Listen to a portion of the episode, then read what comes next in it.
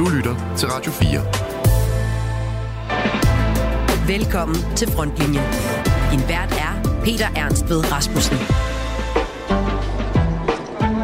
Og her er der lokale politi. Mega skæve som altid. RPG. Dub. Mm, Taliban. Dub. RPG. Der var mange af dem, der var enormt skæve hele tiden. Så vi var faktisk lidt små bange for, at øh, de skulle bære våben.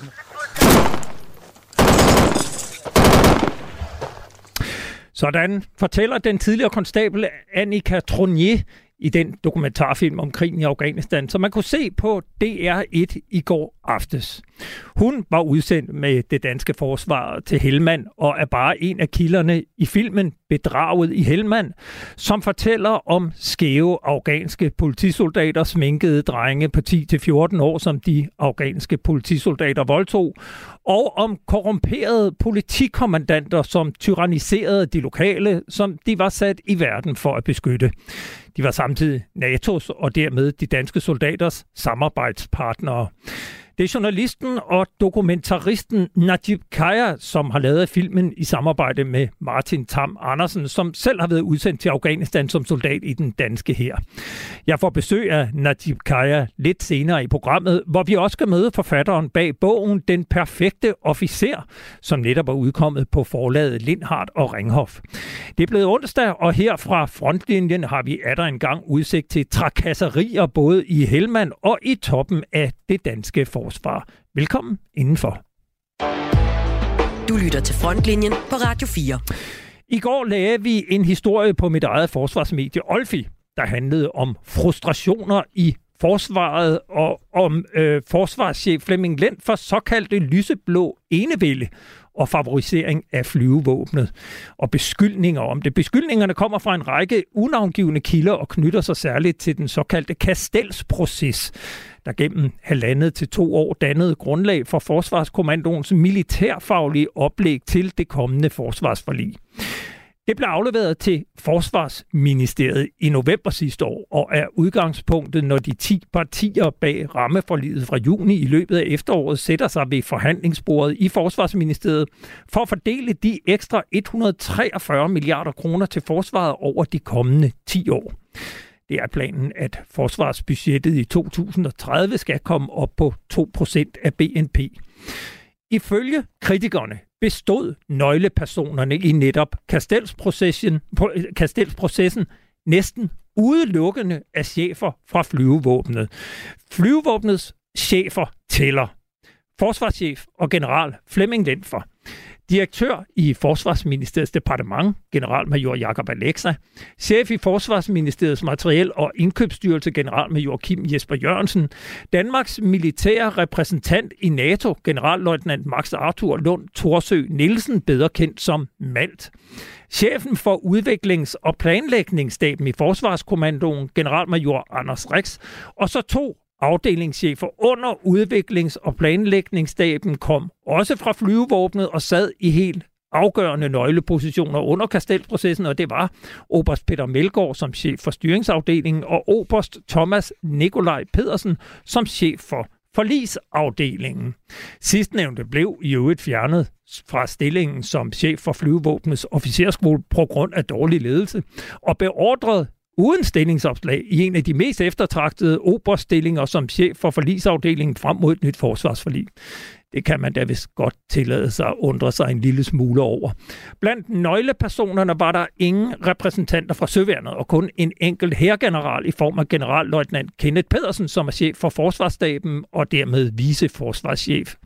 Heller ikke ham er der meget fidus til udgelederne al den stund, at han var så genial, at han blev suget fire niveauer op fra oberstløjtnant til generalløjtnant og viceforsvarschef på bare fire år og dermed aldrig har været operativ chef på et højere niveau end bataljonschef.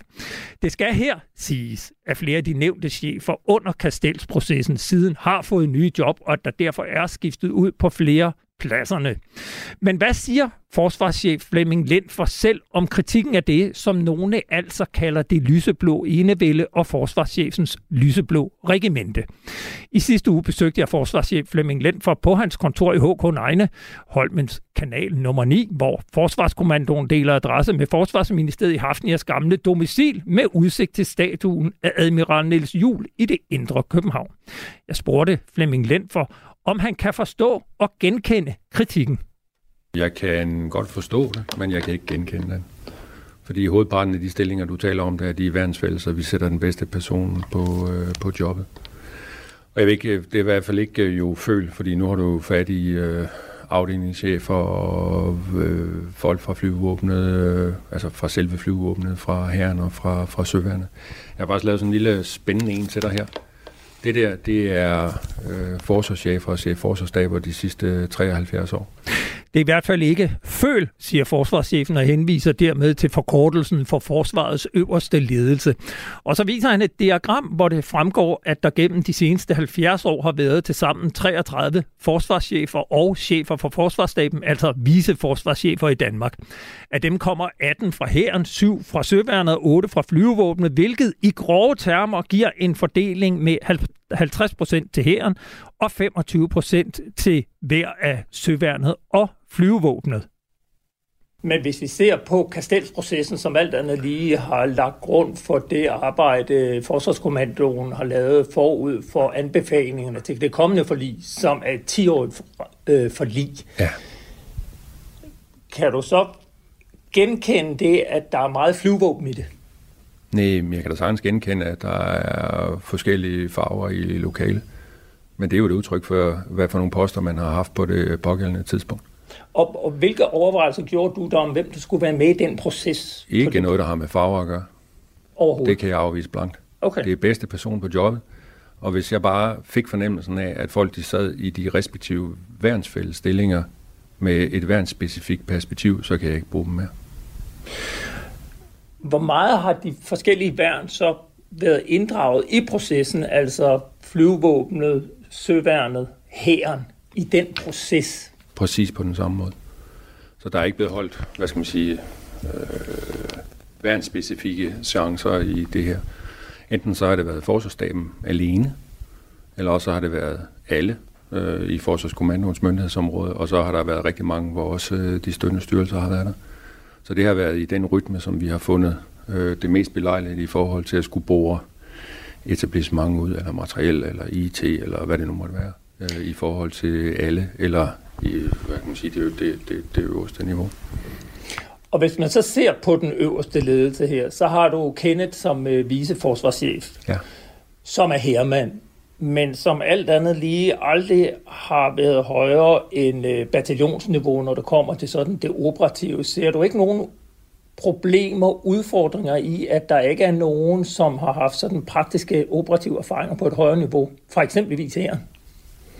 Øh, jeg, jeg, jeg, forstår, jeg, jeg, jeg kan jo godt høre, hvad det er, du spørger om, men jeg forstår det simpelthen ikke. Det er jo derfor, at herrens ledelse, øh, søværnets ledelse, flyvevåbens ledelse, specialoperationskommandoen, øh, Øh, vedligeholdelsestjenesten, øh, Sund øh, og Sanitetskommandoen og Forsvarsakademiet har været med rundt om bordet. Så alle de øh, myndigheder, som er i mit myndighedsområde, de har været tæt inddraget hele vejen. Det er jo ikke det samme som, at der ikke, det ikke kan være udtryk for, at de balancer, som jeg er ansvarlig for at, øh, at lave på kryds og tværs, at de ikke kan opfattes øh, som om, at man ikke har fået alt det, som man gerne ville have, da man startede en proces på et blankt stykke papir for meget lang tid siden efterhånden. Det står jeg fuldstændig ved. Det er jo mig, der står på mål for det. Så du ser ikke nogen problemer i det som sådan? Altså at, at, at kende er den, som ligesom på det højeste niveau med den baggrund, han har? Øh, nej. nej. Jeg fortæller i min artikel på Olfi i går om, hvordan kilder i forsvaret ikke kan genkende forsvarschefens udlægning af inddragelse. Ifølge en kilde udviste forsvarsledelsen i forbindelse med Kastelsprocessen åbenlys modvilje mod at rådføre sig og lytte til input fra herren og søværnet, til trods for, at de to værn trods alt udgør forsvarets henholdsvise landmilitære og sømilitære fagekspertise. Et eksempel på denne vi alene vide fra forsvarsledelsens side var anbefalingen til politikerne af oprettelsen af det såkaldte specialinfanteri til hæren, som vi debatterede i sidste uges udgave af dette program. Som en kilde udtrykker det over for Olfi. Citat. Forsvarschefen taler ofte og gerne om ytringsfrihed, ledelsesrum til chefer og auftrags taktik. Det er blot ikke noget, som han selv praktiserer. Han leder derimod gennem frygt og nedgørelse. Derfor opfører hans chefer sig som gæst, der spiser korn, de nikker, tiger og samtykker. Citat slut. Jeg vil selvfølgelig helst have haft besøg her i studiet af en af de kritikere i forsvaret, som har svært ved at se fornuften i forsvarschefens ledelsesstil og udpegning af de mange chefer fra flyvevåbnet til værnsfælles stillinger. Men ingen af dem har ønsket at stille op her. I stedet kan jeg nu byde velkommen til dig, Carsten Rasmussen. Velkommen til. Tak skal du have pensioneret brigadegeneral med en fortid i hæren, hvor du dels var eskadronchef under den meget omtalte Operation Bøllebank i Bosnien i 1994, og sluttede din karriere som forsvarsattaché i Moskva. Nu er du pensioneret og kan udtale dig uden at frygte for din videre karriere. Så kan du genkende kritikken af forsvarschefens lyseblå enevælde, som det bliver kaldt, øh, som det bliver fremført i Olfi i går, og af en række anonyme kilder?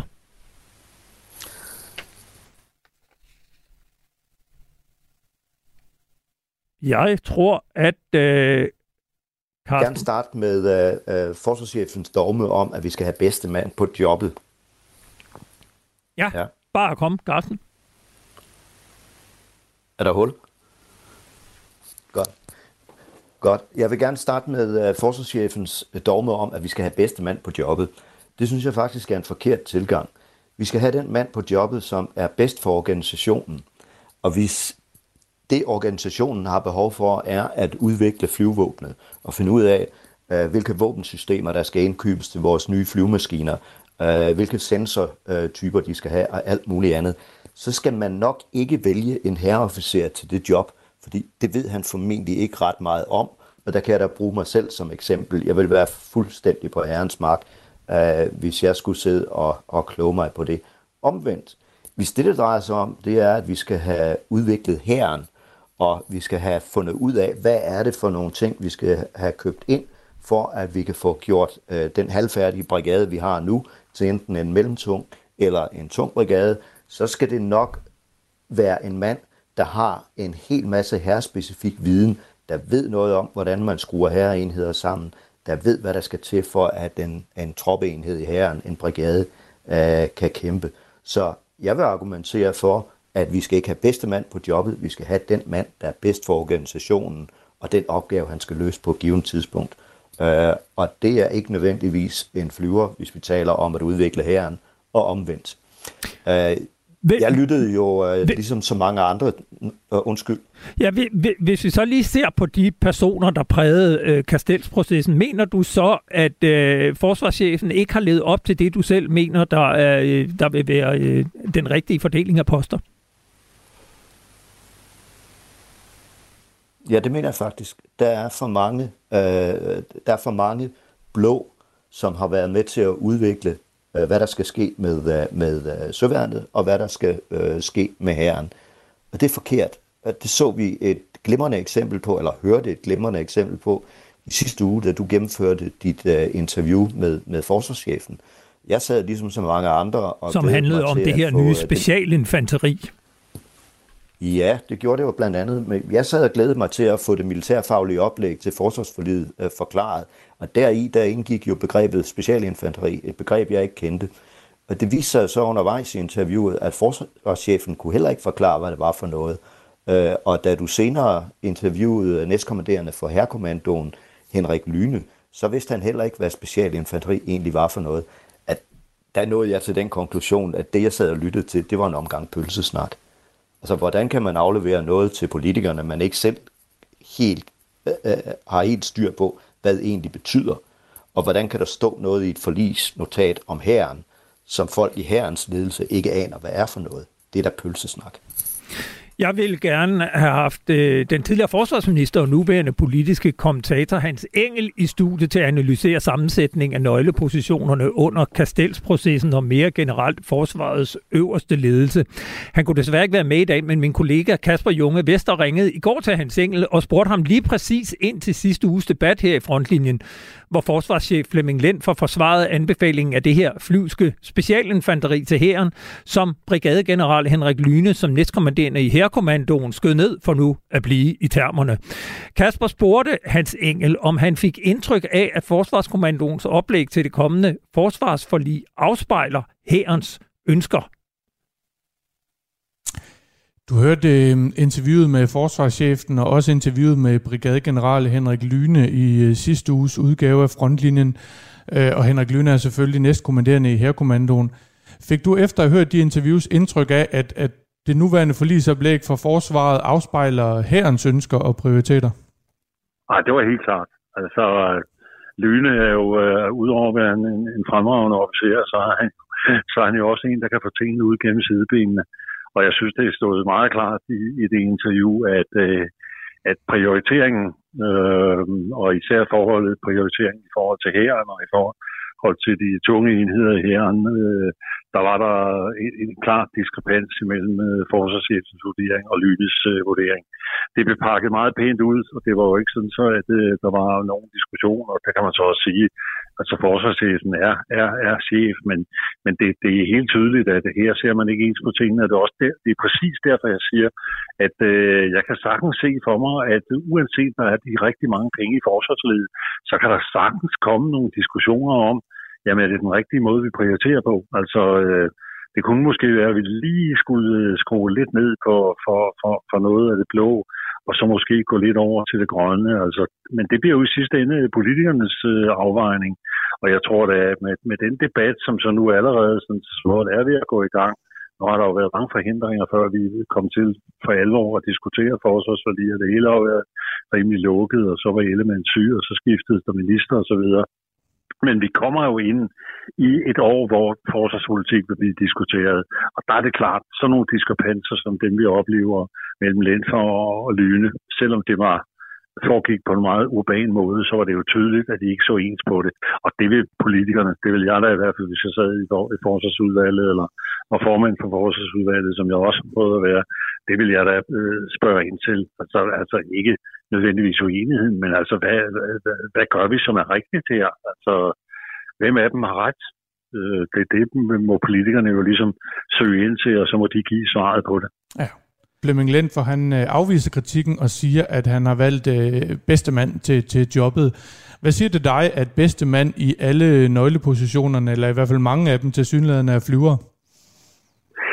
Ja, det må ligesom øh, tyde på, at vi har et øh, flyvevåben, som øh, er bemandet med, med genier.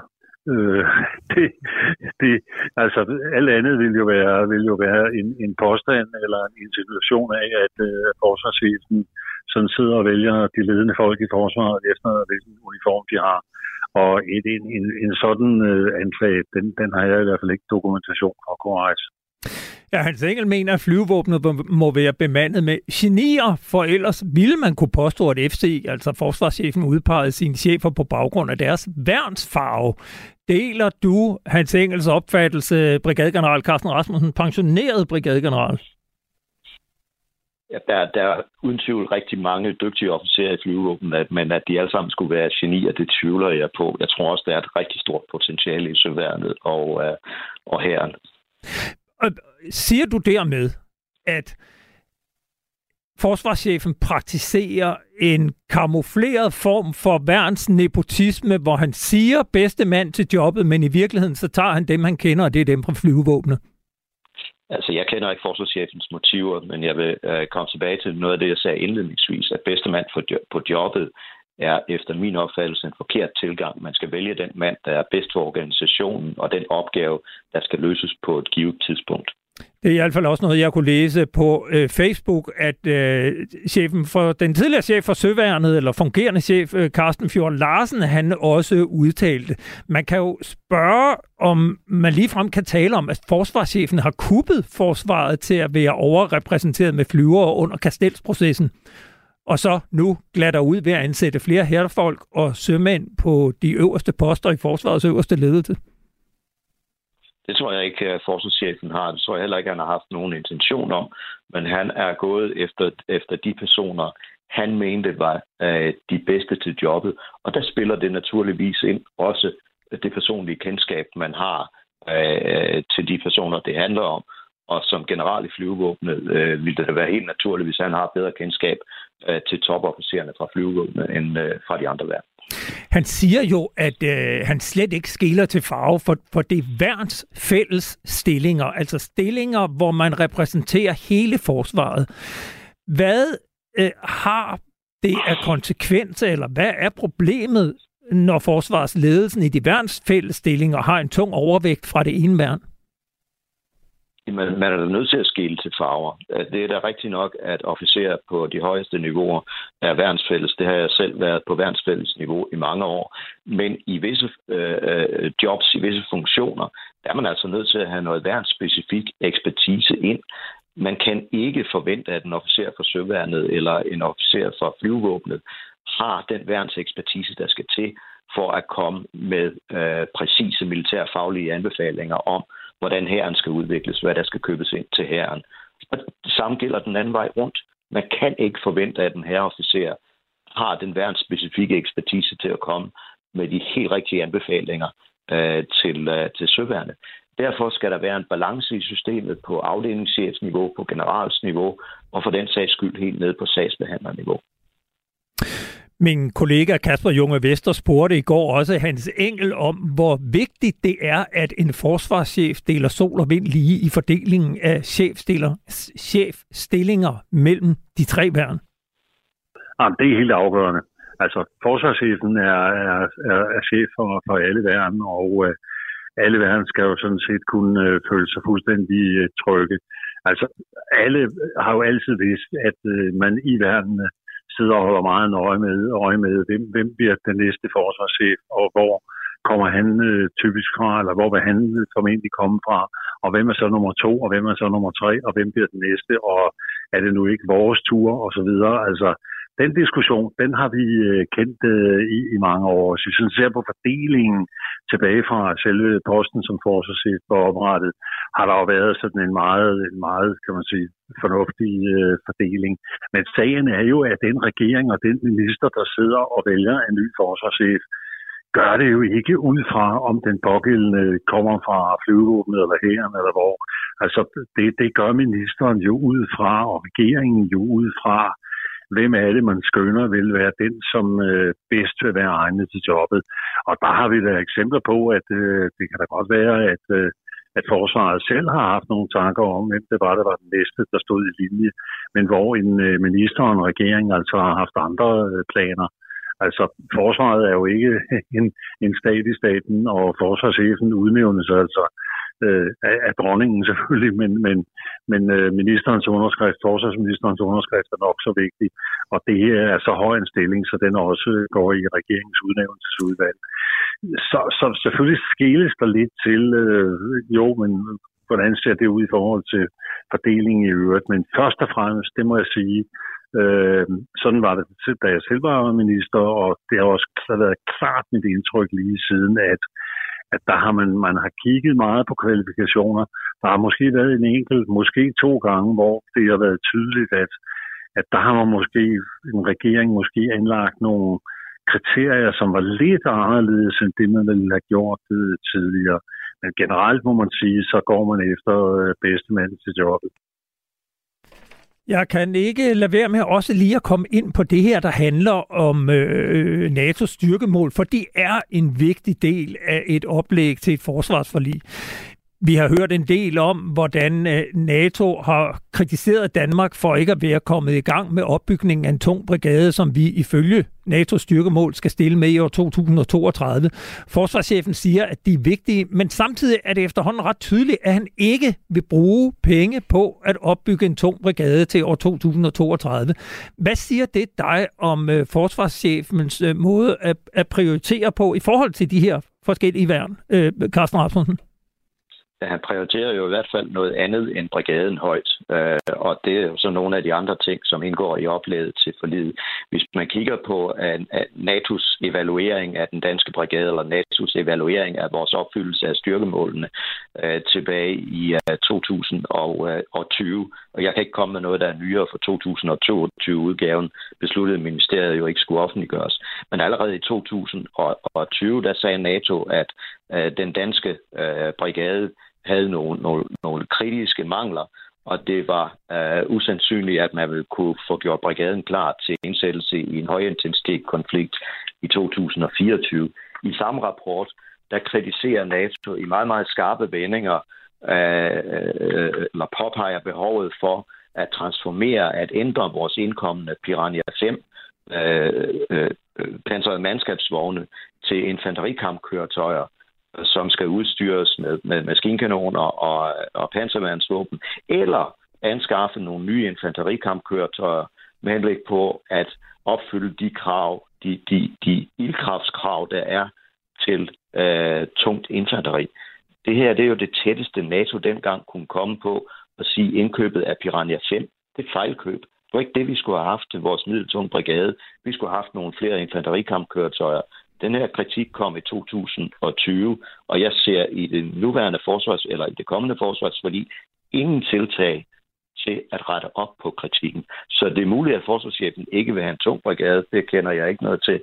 Men når jeg læser forsvarsforliget, så gør han altså heller ikke ret meget for, at vi får en middeltung brigade, med det en middeltung brigade indehold. Så burde der have været antal infanterikampkøretøjer på indkøbslisten.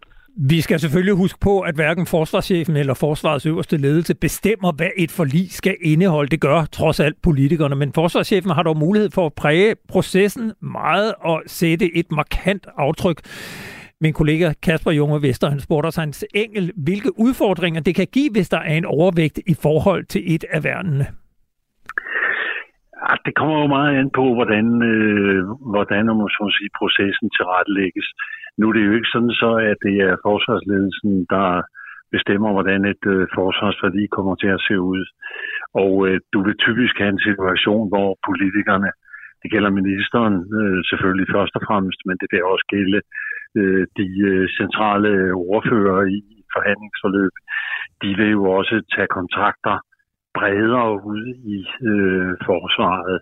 Men det er da klart, at hvis, hvis, hvis, øh, hvis, skal, skal sige, hvis, hvis der pludselig er værn, der kommer til at veje meget, meget, meget tungt, så kan det selvfølgelig få betydning for de besvarelser og for det, der gives til politikerne.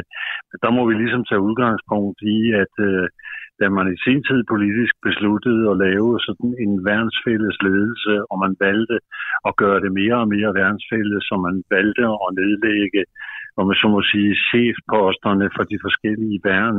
Man valgte at nedlægge forsvarsrådet, hvor der sad repræsentanter for alle værn, osv. osv. Der har politikerne jo selv et, et betydeligt ansvar for, at, at den forsvarsledelse, den måde, den er struktureret på i dag, jo kan risikere at komme til at, at blive meget tung i, i forhold til, til nogle værn, fordi man jo netop valgte at gøre det mere øh, værnsfælles og mindre skal vi sige, man lod de, ældre, de enkelte værn øh, veje mindre i, i den ledelse, man har.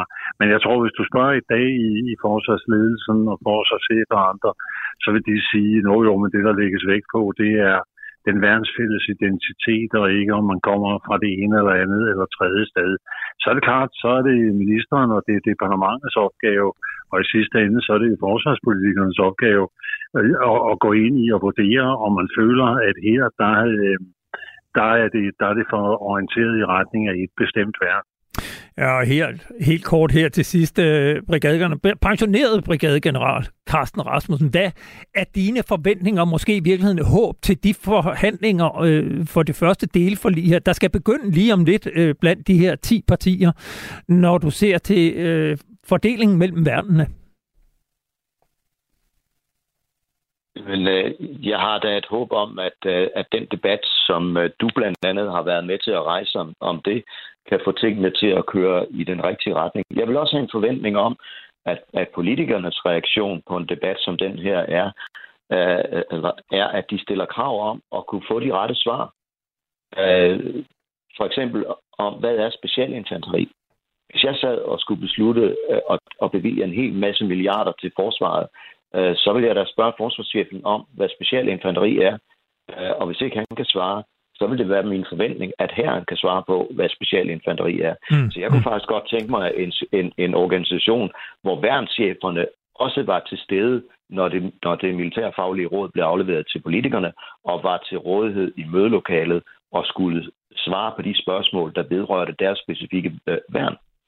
Det råd er i hvert fald givet videre til politikerne. Jeg vil sige tak, fordi du var med, Carsten Rasmussen, pensioneret brigadegeneral, og altså senest i din slutstilling øh, forsvarsattaché i Moskva. Tak skal du have. Velkommen. Du lytter til Frontlinjen på Radio 4.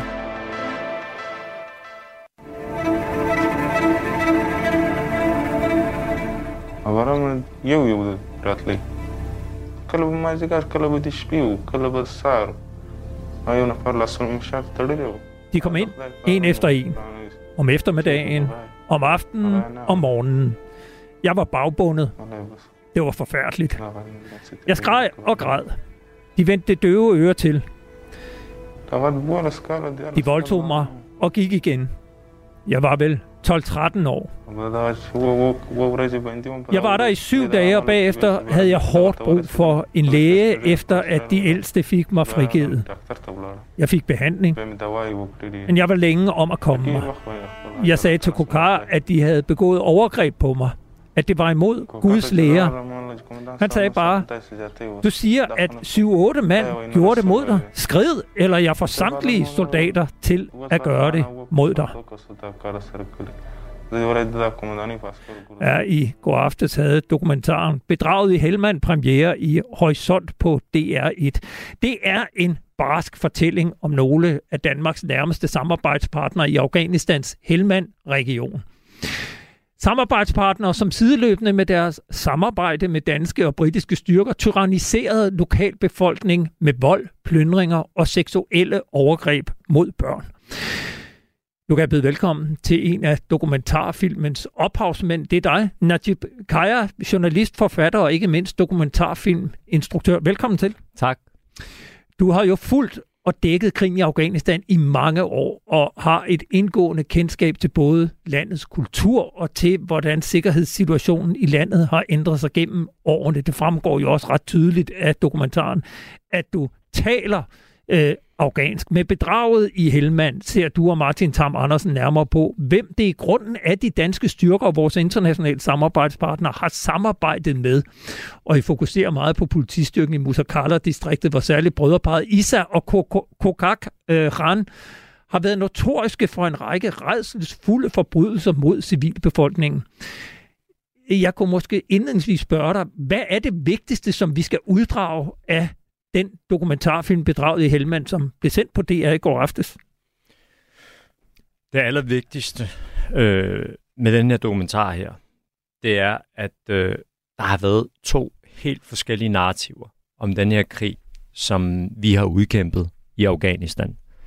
Der har været vores narrativ, og det har været, at vi har været i Afghanistan for at, øh, for at afghanerne skal få et bedre samfund, skal få øh, et alternativ til Taliban, hvor flere menneskerettigheder bliver respekteret, hvor kvinder de får det bedre, hvor økonomien bliver bedre, hvor der er mere lov og orden. Og det er til dels også et mål, ikke til dels, men på, på nogle punkter er det et mål, man har opnået nogle steder i Afghanistan. For eksempel i Kabul, Herat og Mazar. Altså man, har, man fik et bedre samfund end Taliban i midt-90'erne i de større byer. Men samtidig med det her narrativ her, som vi kender rigtig godt, så har der været et andet narrativ. Og det er et narrativ, som har eksisteret i landområderne, i Helmand, i Kandahar, i Paktia, i Logar, især i den sydlige og østlige del af landet. Og der er det, vi har tilbudt de lokale. Det har været typer som Koka og Isakhan. Så derfor, da Taliban lige pludselig begyndte at erobre rigtig mange dele af Afghanistan, og det var uforstående for os, så gav det ikke mening for os, fordi vi forstod ikke, hvad det var, det andet Afghanistan, som bønderne levede i. Og, og når du siger, at det vi kunne tilbyde dem, det var øh, politichefer som Isa og Kokar Khan. Hvad var det så, de stod for i forhold til den lokalbefolkning, de skulle beskytte? For lokalbefolkningen var det tydeligt, at Isaac Khan og hans bror Koka, som var politichef før ham, men ikke kun de to, men også sådan en som Abdurazek, som var notorisk berygtet i Kandahar, Matiullah Khan i Uruzgan-provinsen. Der er en lang række af politichefer og militsledere, som Vesten har haft som sin allierede. For de lokale var det tydeligt, at de her mænd, de var organiserede kriminelle. Det var organiserede kriminelle, som havde fået politiuniformer på. Og i og med, at vi stod side om side med de her mænd her, jamen så kan du selv øh, måske forestille dig, hvordan de så på de vestlige styrker. Det svarer jo til, at den kinesiske her, de kommer til Danmark, og så stiller de sig ved siden af Satudara-lederen eller Hells Angels-lederen og siger, at vi er her for at skabe et bedre samfund. Det, det, det er virkelig en dårlig start, kan man sige. Og er det i bund og grund forklaringen på, at uh, Talibans tilbageerobring af hele Afghanistan gik så overraskende stærkt, som den gjorde det i 2021? Jeg vil ikke være fuldstændig definitiv og sige, at det var det, men det er i hvert fald stærkt medvirkende. Altså, det var en stærkt medvirkende årsag. Det var det, jeg hørte igen og igen fra lokale bønder, når jeg spurgte dem om, hvorfor de ikke brød sig om den afghanske regering. Eller når jeg talte om unge Taliban-rekrutter og spurgte dem om, hvorfor de havde tilsluttet sig Taliban, så var det ligesom den fortælling, der gik igen. At de, altså, hvad er regeringen? Regeringen er bare en flok lømler. Det er nogle banditter. Så for de lokale i de her områder, så har de haft valget mellem to under, kan man sige, for størstedelen af den. Medmindre du er ekstremist, og du er tilhænger af Talibans ideologi. Det er der også nogen, der er. Det er derfor, de støtter Taliban. Det selvfølgelig. Men der har også bare været mange bønder, som bare gerne ville overleve øh, som bare, eller, eller unge mænd, altså, som, som bare gerne ville have et liv, som var tåleligt. Og for dem var valget mellem en kriminel politistyrke, som på vilkårlig vis udsatte lokalbefolkningen for forbrydelser, eller en ekstremistisk gruppe, som også undertrykkede dem, men hvor der var en eller anden form for orden og struktur, altså, som man på en eller anden måde kunne forholde sig til. Og der var det klart og tydeligt for de her bønder her, at Taliban var at foretrække en super interessant øh, dokumentar. Fortæl, hvorfor fandt I behov for at, forly, for at belyse denne her øh, problematik? Det var ekstremt vigtigt, ikke kun for mig, men også for Martin øh, Tam, min medinstruktør, at belyse det her, fordi det er jo et kæmpe stort Og, og det, det kan jo sige, at, at Martin har selv været soldat, med udsendt med den danske her til, øh, til Afghanistan, og selv været en af dem, der skulle samarbejde med de her styrker. Lige præcis. Martin Tam Andersen, min medinstruktør, er tidligere soldat, tidligere officer. Han har faktisk samarbejdet med en politistyrke i Garage-provinsen, og øh, I, Helmand, ja. i Helmand, som han også har fortalt mig om, øh, de var ikke på niveau med Koka og Isaac Khan i forhold til, øh, hvad skal jeg sige, alvorligheden af forbrydelser, men de var også kriminelle. Det var også den oplevelse, han havde haft. Og han kendte også til det her med seksuel misbrug af drengebørn. Martin og jeg øh, følte, at der var en stor del af forklaringen på, hvorfor krigen i Afghanistan var gået galt, som store dele af befolkningen ikke kendte til. Der var kun øh, virkelig få mennesker, som havde kendskab til det her store hul her. Fordi hvis vi havde kendskab til det her, så havde vi ikke fået et chok i 2021. Jeg tror, det var 15. august, da Taliban lige pludselig stod uden for Kabuls øh, port og, og, og, og sagde, at, og havde indtaget næsten hele landet på ingen tid efter, at de sidste amerikanske tropper var blevet trukket tilbage til hovedstaden. Så var vi ikke blevet overrasket. Og det, det gælder ikke kun os i den vestlige del af verden. Det gælder faktisk også afghanerne, der boede i byerne. De var også fuldstændig isoleret fra udviklingen i landområderne, og var ikke i berøring med det her. Og når bønderne i de her områder her, de henvendte sig til myndighederne. Altså for det første, så var myndighederne politiet. Hvem skal man gå til, hvis man bliver udsat for en forbrydelse? Det er jo politiet. Men hvis politiet er forbryderne, hvad gør man så? Jamen så henvender man sig måske til borgmesterkontoret i distriktshovedstaden, som også bare lå langt væk. Så blev de opfattet som talibaner eller tilhængere af Taliban. Altså de blev stigmatiseret menneskerne, der boede i de her områder. De blev øh, demoniseret i en grad, hvor altså, de var skyldige, før det modsatte var bevist. Og det skabte bare en stor afstand til den her del af befolkningen. Så der var sådan der var et, øh, der var et, øh, øh et, et fjendtligt forhold mellem by- og landbefolkningen. Og man kan et eller andet sted sige, at Talibans sejr i den her krig, og den måde, de regerer over den anden del af Afghanistan nu, er, er en slags hævn for landbefolkningen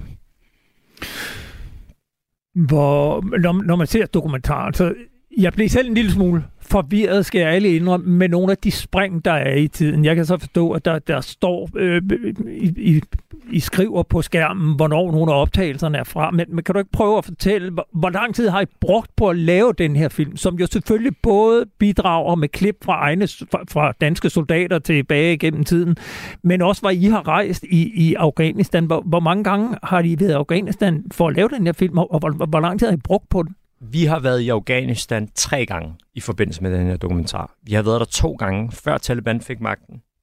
Det var i 2020, og så har vi været der en gang efter, at Taliban har fået magten, i november 2021. Øh, og øh, cirka to måneder efter Taliban væltede Kabul-regeringen. Og øh, dokumentaren består af arkivklip, som du rigtig nok har bemærket, øh, som er er øh, lavet, optaget af danske soldater og britiske soldater og den består af interviews herhjemme med danske militærfolk, og nu siger jeg herhjemme, men den vestlige verden. Øh, vi har også talt med nogle britter, en britisk ekspert, og vi har talt med en tidligere britisk officer, som også var udstationeret i Helmand, og en amerikansk officer, begge samarbejdede med henholdsvis Koka og Isak Khan. Og så har vi, og så består den af reportageklippene, hvor man oplever øh, de ting, der foregår øh, altså i scenerne øh, i nutid, kan man sige, i 2020 og i 21. Øh, undervejs i filmen, der forklarer I, at det har været almindeligt kendt blandt vestlige styrker og myndigheder i Musakala-området, primært britter og danskere, at de her ting med overgreb og seksuel udnyttelse af små drenge foregik. Og flere soldater medvirker i jeres film og, og fortæller det samme. Hvorfor så man stiltigende til fra de danske og britiske styrker, bare accepteret, at sådan var det? Det har noget at gøre med, at man har skabt den her opfattelse af, at det her det var en normalitet. Man kender det fra andre miljøer. For eksempel så kender man det fra MeToo-debatten i, øh, i, her i Danmark også, hvor der foregik ting, så, hvor folk ikke sagde fra, og de tænkte, okay, det her det er bare normalt det, det, det finder man sig i, eller det accepterer man, det tolererer man. Øh, og på en eller anden måde, så bliver der skabt sådan en kollektiv opfattelse af, at det her, det, det, er, ikke, det er ikke unormalt. Men så er der nogen, der ligesom reagerer på det her på et eller andet tidspunkt, og, og bryder den her konsensus her, ikke? kan man sige. Men den blev bare ikke brudt på en gennemgående måde, desværre, i sin tid. Øh, og når den gjorde det, så blev folk ligesom i rette sat, eller de fik forklaret, at tingene, altså der er ikke noget, der stikker ud her. Der er eksempler på, altså Lars han berettede det jo til en forbindelsesofficer og får et svar. Altså som, en af soldaterne, ja, en af ja, officererne. Ja, ja, Lars Ulslev, ja. som er øverst befalende dernede. Han, han, han, han siger det, og så får han at vide, at det skal han ikke blande sig i, fordi det er, det er ligesom de lokale kultur. Der er andre eksempler. Kanadiske soldater, øh, og det er, jeg tror det er fra 2010-11 stykker, som også fortæller om det her og reagerer stærkt på det. Men de får også at vide, at de ikke skal blande sig i det her. Der er en amerikansk soldat, som New York Times har fortalt om, som reagerer så stærkt på det, at han gennembanker en politichef i det nordlige Afghanistan, fordi han har linket en, altså han har simpelthen linket en dreng fast, og han fanger ham i det, fordi moren opsøger basen. Han smadrer ham, men han ender med at blive hjemsendt og blive afskedet fra herren. Så det her, det, det er et mønster, i har selvfølgelig forholdt øh, både det britiske og det danske forsvarsministerium de oplysninger, som I har fundet frem til, og det er ikke meget, de har vil forholde sig til sagen. Hvad, hvad fortæller det dig? Det fortæller mig noget om, at, øh, at der er en eller anden form for virkelighedsfornægtelse. Altså, når jeg kigger på de sociale medier nu, hvor jeg har lagt nogle ting op, så er der flere tidligere udsendte, der skriver, vi kendte til det her de er virkelig, altså de skriver, og de skriver, at de er provokeret over det svar, der er kommet.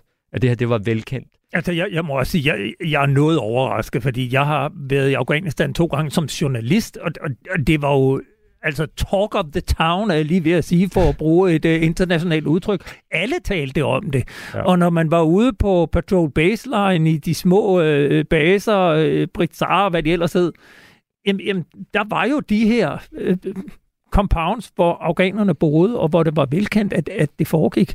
Så det virker provokerende med, med, med sådan et svar. Hvad, hvad tænker du om det? Jeg tænker, at, øh, at det her det er noget, som skal sætte gang i noget selvrensagelse hos nogle beslutningstagere, nogle af de mennesker, hvad skal jeg sige, i de øvre lag af forsvaret, og politisk også, fordi hvad var det, vi var i Afghanistan for? Vi var der for at skabe et bedre samfund. Vi taler rigtig meget om, at kvinderne skulle have det bedre, for eksempel. Men samtidig med det, så var vi parat til at ofre små drenges øh, øh, psykiske og fysiske øh, velstand. Det giver jo ikke mening. Altså, det giver jo ikke mening, at man vil opnå noget moralsk, og så gøre noget, altså acceptere noget amoralsk på vejen derop. Najib Kaya, instruktør, dokumentarfilminstruktør og manden bag øh, filmen Bedraget Helmand, som blev vist på øh, DR i går sammen med Martin Tam Andersen. Jeg vil sige tusind tak, fordi du kom, og jeg vil også sige, altså er der noget, jeg har respekt for, så er det din måde at rejse rundt i Afghanistan på. Som tak har jeg selv været der som journalist, og jeg har jo på ingen måde haft måske hverken muligheden, eller i hvert fald modet til at rejse ud blandt lokalbefolkningen, som du gør. Jeg kan kun anbefale, at man går ind og ser filmen. Tak fordi du kom. Selv tak. Du lytter til Frontlinjen på Radio 4. Ja, der skulle jeg lige have skruet op for den. Vi runder denne udgave af Frontlinjen af med at bevæge os endnu længere tilbage i tiden. I august udgav forlaget Lindhardt og Ringhoff bogen Den perfekte officer om officerskærningen gennem de seneste århundreder. I bogen øh, kommer man som læser tæt på en række af historiens vigtigste militære skikkelser på deres betydning på slagmarken, og for militærhistorien og ikke mindst deres inspirationskilder og evne til at nytænke det militære håndværk. Forfatteren til bogen sidder nu her i studiet. Henrik Bering, velkommen til. Tak fordi du vil se mig. Du er velkommen. Du er journalist og har i mange år arbejdet som udenrigskorrespondent for en række amerikanske medier, ligesom du også har flere bogudgivelser under bæltet. Fortæl lige, hvordan opstod din interesse for officerskærningen? Mm, man kan måske sige, at den var sådan man kan måske sige, at den var nedarvet. Uh, min far var kommandant på Bådsmandstræde kaserne. Åh, oh, uh, som i dag er Christiania. Ja, det har jeg lært siden af, ikke? um, og det var sådan set nok meningen, jeg skulle have fulgt i hans fodspor, men jeg har fået nogle øh, tilbud fra udlandet, som jeg ikke rigtig kunne nægte, så det blev en udenlandsk karriere i stedet for. Men min interesse har altid været for militæret, og jeg har beskæftiget mig rigtig meget med sikkerhedspolitik i USA. Bogen udkom på engelsk i USA sidste år, var egentlig ikke tænkt som en dansk udgivelse. Hvordan kan det være, at den endte med at finde vej til det danske marked også? Jamen det uh, skyldes ene og alene uh, general Hillingsø, som læste uh, manuskriptet og uh, kontaktede sit forlag og sagde, at de skulle tage og udgive den på dansk. Og det kan jeg da kun være morderligt taknemmelig overfor. Ja, og det er jo så Lindhardt og Ringhoff, for bogen udkom her i øh, august. Hvad gav dig ideen til at skrive bogen? Ideen fik jeg, øh, da jeg læste øh, rapporten fra øh, 9-11 øh, øh, overfaldet på øh, tvillingetårnene og på Pentagon. Fordi i konklusionen stod der, øh, man vidste egentlig godt, at der var nogle folk i Florida, der tog flyvetimer. Uh, man vidste, at de var meget interesserede i at lære at flyve et fly, men de havde ingen interesse i at lande det. Og der var det nemlig, at rapporten siger, at man undlod at forbinde prikkerne mellem igen folk, der gerne ville lære at flyve, men var hammerlig glade med at lande. Og konklusionen på rapporten var, at efterretningstjenesterne havde gjort sig skyldige i en total mangel på fantasi og forestillingsevne. Og, og hvad har det med officerskærningen at gøre?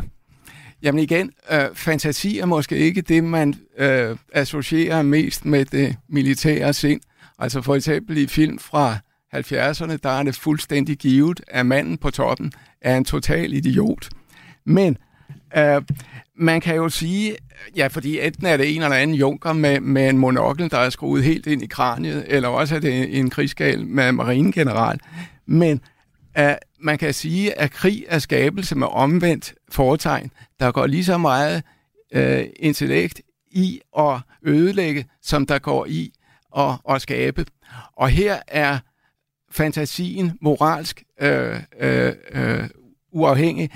Det kan enten bruges til at i det godes tjeneste, hvilket var, hvad, øh, hvad man, øh, Oberst Warden gjorde med sin plan, da han bombede Irak. Men han bombede simpelthen ledelsen, men undgik alle de store civile øh, tabstal. Han undgik øh, og smadrede hele instru- infrastruktur og så videre. Ikke? Men det kan også bruges, fantasien kan også bruges til det onde, som Osama Bin Laden gjorde for meget få penge, og, og, og lave så stor skade på USA, og det har vi jo betalt for øh, lige siden. Ikke? Du, du, du skal lige forklare bogens titel, altså øh, Den perfekte officer, hvor du har den britiske general John Moore på forsiden. Hvorfor lige ham? Og, og, ja. Ja, John Moore blev af den daværende britiske premierminister kaldt den perfekte officer. Og en af hans biografer kaldte ham en Achilles uden hæl, det vil sige en mand uden fejl. Dels var han en ualmindelig tapper soldat, og han befæstede et ry under Napoleonskrigene som en mand, det var umuligt at ryste. Samtidig, og det er det vigtige her, var han en fantastisk træner af soldater. At det han ønskede at, at opnå, det var den tænkende soldat. Han var meget træt af det, man normalt brugte på det tidspunkt, hvilket var preussiske manøvrer. Han sagde, det er uddateret, det, jeg hader de her øh, øh, 16 forbandede preussiske taktikker. Det han ville have, det var den tænkende soldat. Og øhm, øhm, man kan sige, at øhm, det, det, det var en form for, for øh, leder, som har et, et universelt præg, øh, og tidløst præg over sig. Det er en mand, vi virkelig kan bruge i dag. Og han, Altså- er, han er siden blevet betegnet som det engelske ant- infanteris fader. Øh, hvilke kvaliteter og karakteregenskaber, øh, øh, karakteregenskaber kendetegner en god officer? Og, og, og findes den perfekte officer af slagsen overhovedet? Nej, man kan sige, at den perfekte officer øh, findes ikke, fordi selv øh, John Moore havde jo øh, en fejl. Han blev jo dræbt til sidst.